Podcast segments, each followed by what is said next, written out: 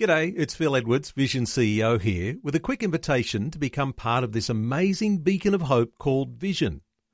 Together we can put our love into action to help people of all kinds build or rebuild their lives on the truth of God.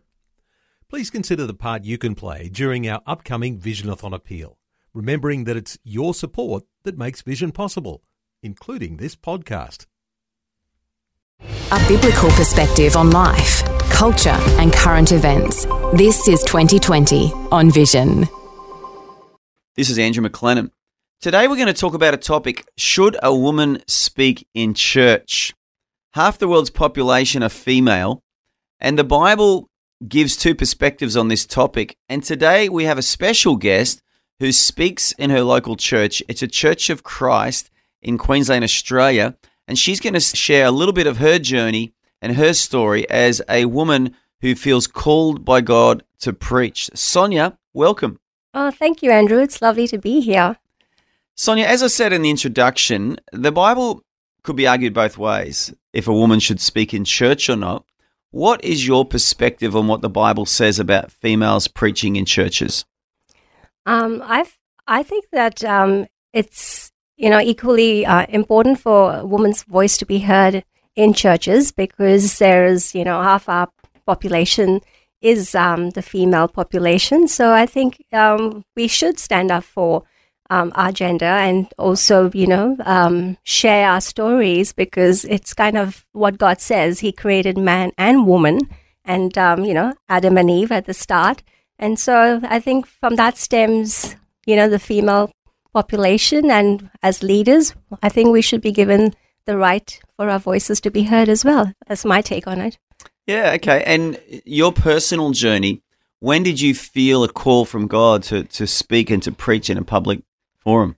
Oh wow! Um, I, I I didn't ever think that I was going to be in a ministry role when I started out with my education. I was born in India, I studied there, and I was doing BCom honors as my first degree, and uh, I was going to do MBA and move into a very corporate kind of uh, um, sector. But um, after I moved to New Zealand and I was saved, I became a born again Christian in Auckland um, that's when I think God just took me on a very different journey. And there was a divine intervention in Mount Isa when I was going applying to actually be a truck driver. Oh wow! yeah. Hang on, so yeah, hang on. So you've gone from New Zealand to wanting to do an MBA to now, you, now you're in Mount Isa, Queensland, driving trucks. Okay. I didn't actually start driving trucks, but I was uh, hired by Xstrata, and I was on the verge of starting the the training, but this is where divine intervention came into uh, play. I was um, volunteering at the church at the time in Mount Isa in a, in a residential uh, youth uh, facility, and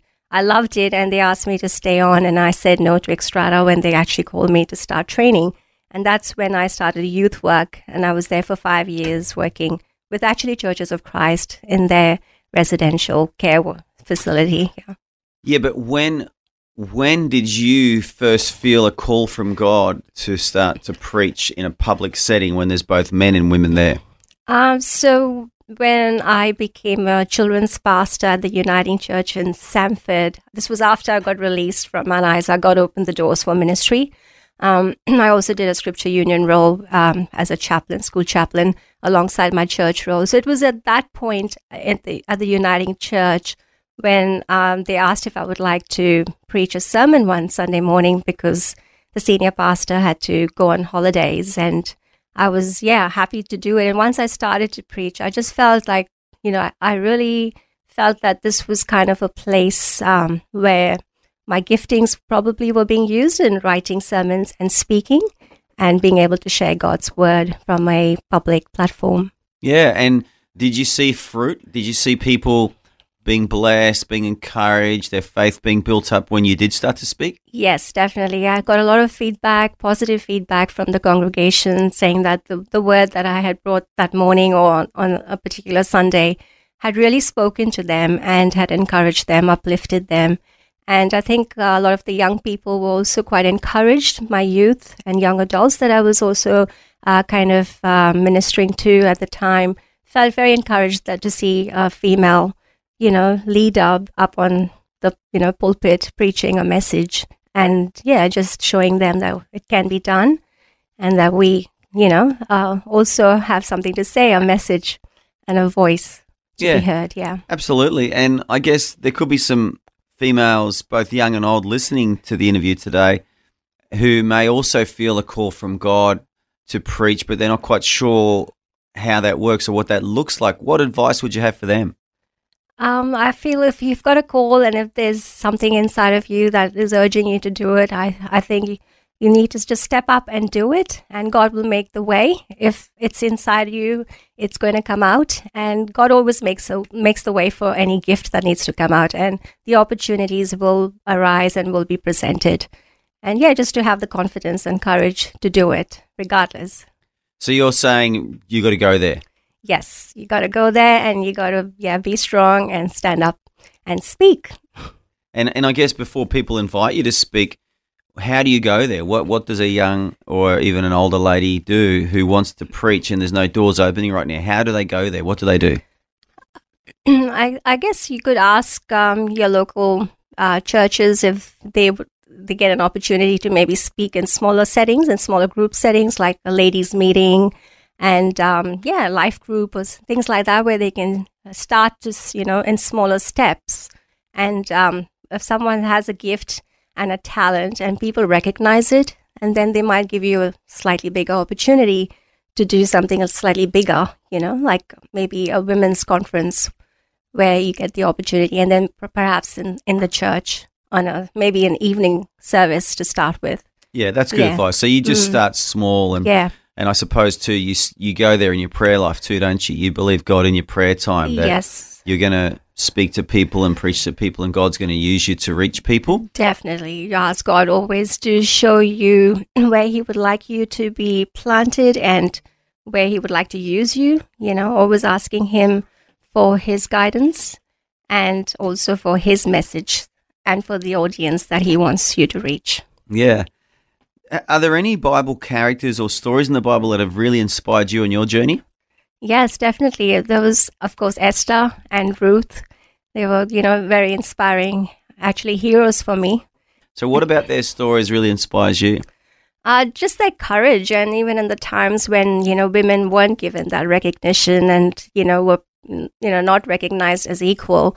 Um, and in that society, they even, you know, went outside the norm and did things that were outside the box and were just strong women that were wanting to, you know, um, I guess follow God's God's leading, and uh, they took that step, Yeah. and then God had a destiny for them, you know. So it starts with that step and following God's advice, His leadings, and God, you know, God's walking with you in that journey too. Yeah.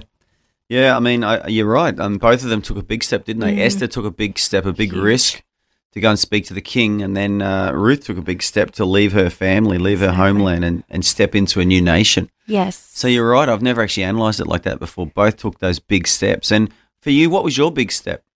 Uh, my first big step was actually leaving India. Sorry, um, excuse me, uh, leaving India and moving to New Zealand because I was um, coming from a third world country and I had no family when I, where I was going. It was just a whole new country, um, pretty much like Ruth, you know, leaving her nation and uh, and going into the unknown, but believing that God was with me and trusting in that and knowing that He had a plan and a purpose for my life and that I would be okay. And it has been okay. He has given me a huge purpose now in ministry and um, inspiring other people and especially young people. Yeah, wonderful. And like I said, the Bible could be argued both ways about women preaching in churches, but what New Testament verses encourage you or inspire you to speak up and to say what God puts on your heart? Um, I guess um, for me, um, you know, that we are God's masterpiece and that He created us with a purpose. Uh, this is Ephesians 2.10, I think, and also Jeremiah 29.11, that, you know, He says that um, I have, God has a plan for you and not to harm you, but to prosper you and to give you a hope and a future. So, no matter what's going on, and sometimes we have setbacks in our lives, personal challenges, and personal situations that seem like it's going to derail you, but it's actually God's always working. And even amidst through all of that, He takes all all the mess and makes a beautiful message, you know, if you can trust him in, in all of that. Takes Yeah. the broken pieces and makes a beautiful masterpiece. Amen. Amen. Amen. And I guess uh, Acts chapter 2 is always an inspiring verse too, isn't it? Where it says, In the last days I'll pour out my spirit, Yes. and your sons and who will proprophesy. This is this is. Bible trivia qu- quiz time. What, what does it say? Your sons and your daughters. boom. That's right. He didn't leave the daughters out.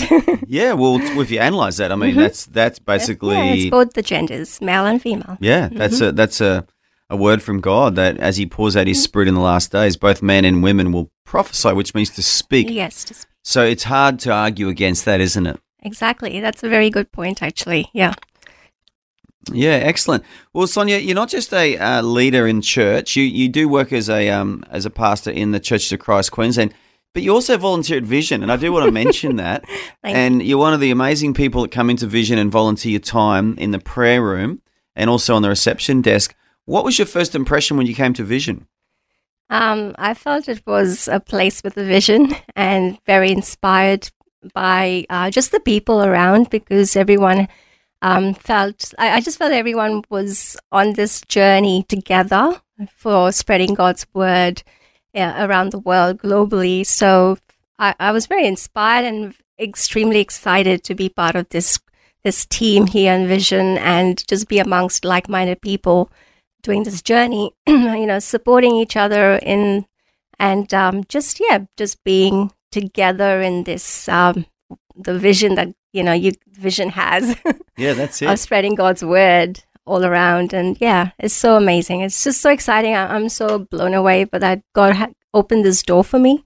And it's been an amazing opportunity, and I've just been getting more and more opportunities as I've been coming here with um, the editor asking me to write a piece, you know, an article on the front page. And then today you're doing this interview with me.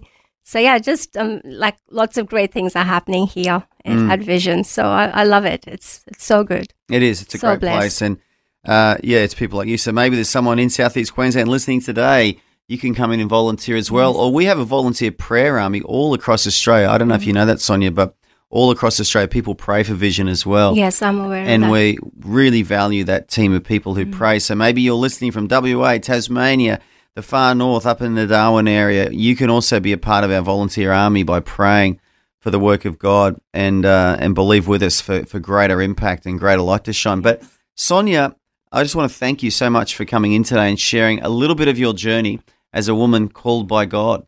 Oh, thank you, Andrew. It's been such a blessing. Um, thank you for having me and giving me this time today. God bless you. Thanks for taking time to listen to this audio on demand from Vision Christian Media. To find out more about us, go to vision.org.au.